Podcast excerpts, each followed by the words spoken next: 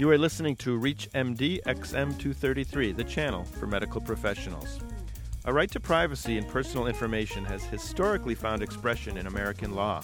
Throughout our nation's history, we have placed the rights of the individual at the forefront of our democracy. To take but one example, the Fourth Amendment to the United States Constitution guarantees that the right of the people to be secure in their persons, houses, papers, and effects against unreasonable searches and seizures shall not be violated.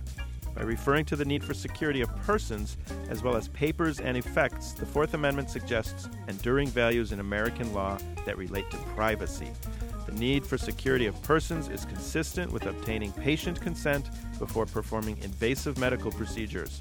The need for security in papers and effects underscores the importance of protecting information about the person contained in sources such as personal diaries, medical records, or elsewhere.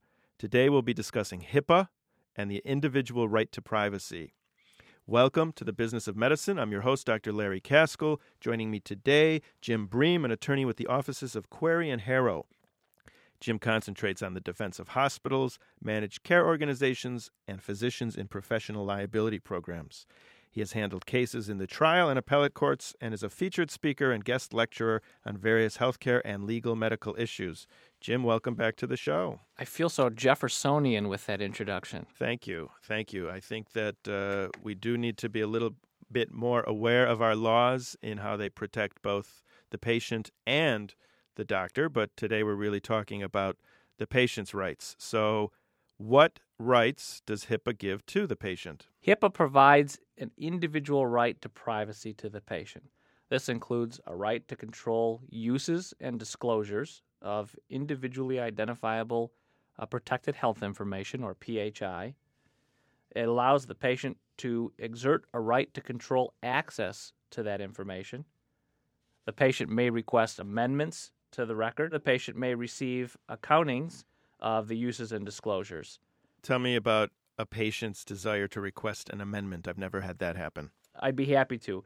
There's two other uh, aspects of the rights that a patient has a right to notice of the covered entity's privacy policies and a right to request confidential communications regarding healthcare treatment.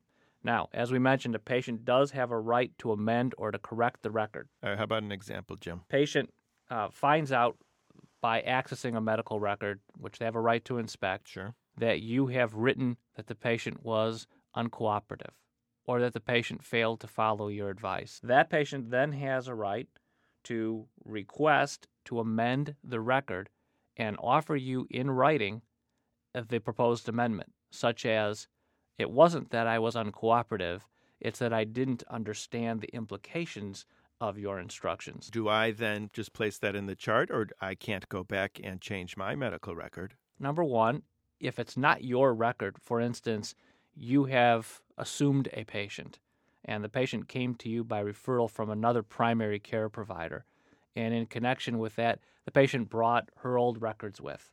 If these weren't your records that she wants to amend, you don't have to. Second, if it's not a part of your regular record set, you don't need to amend them.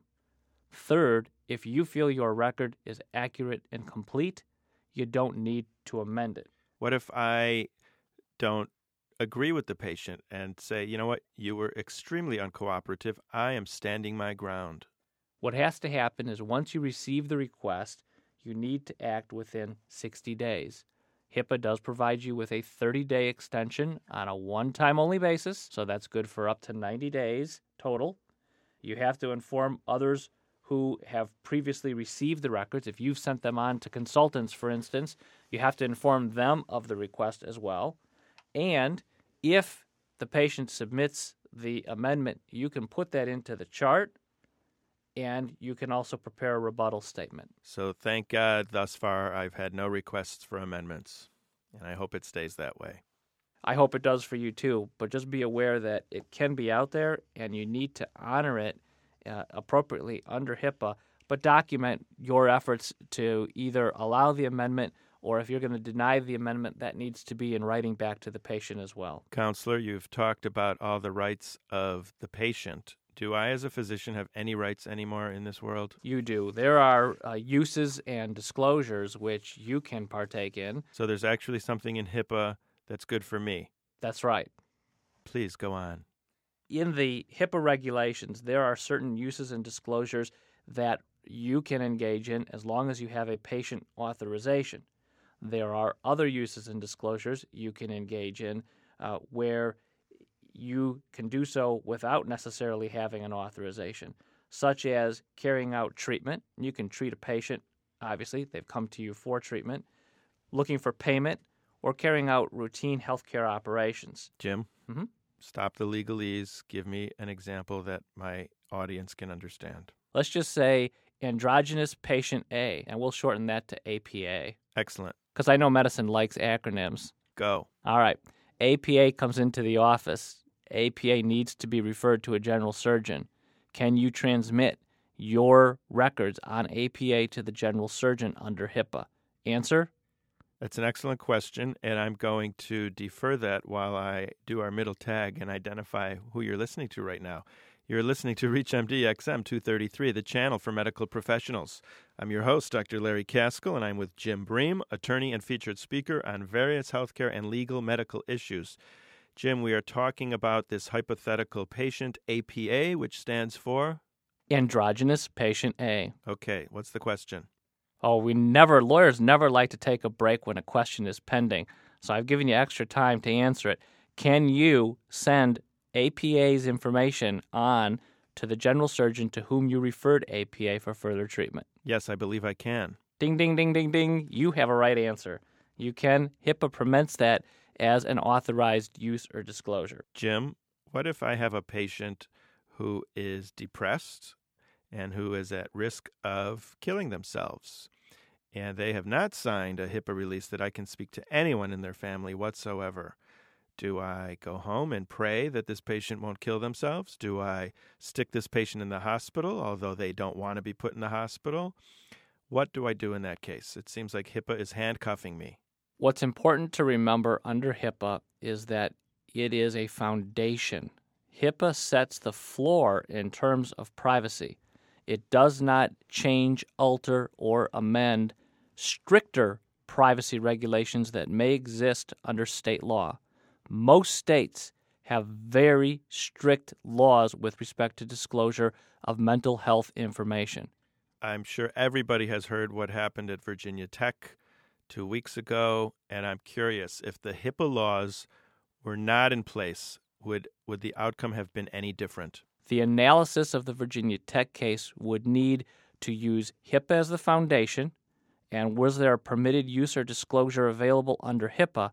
But even if one were to assume that HIPAA would authorize disclosure of that individual's information, you then would need to look at Virginia's own state laws on mental health and developmental disabilities. And does each state have their own mental health laws?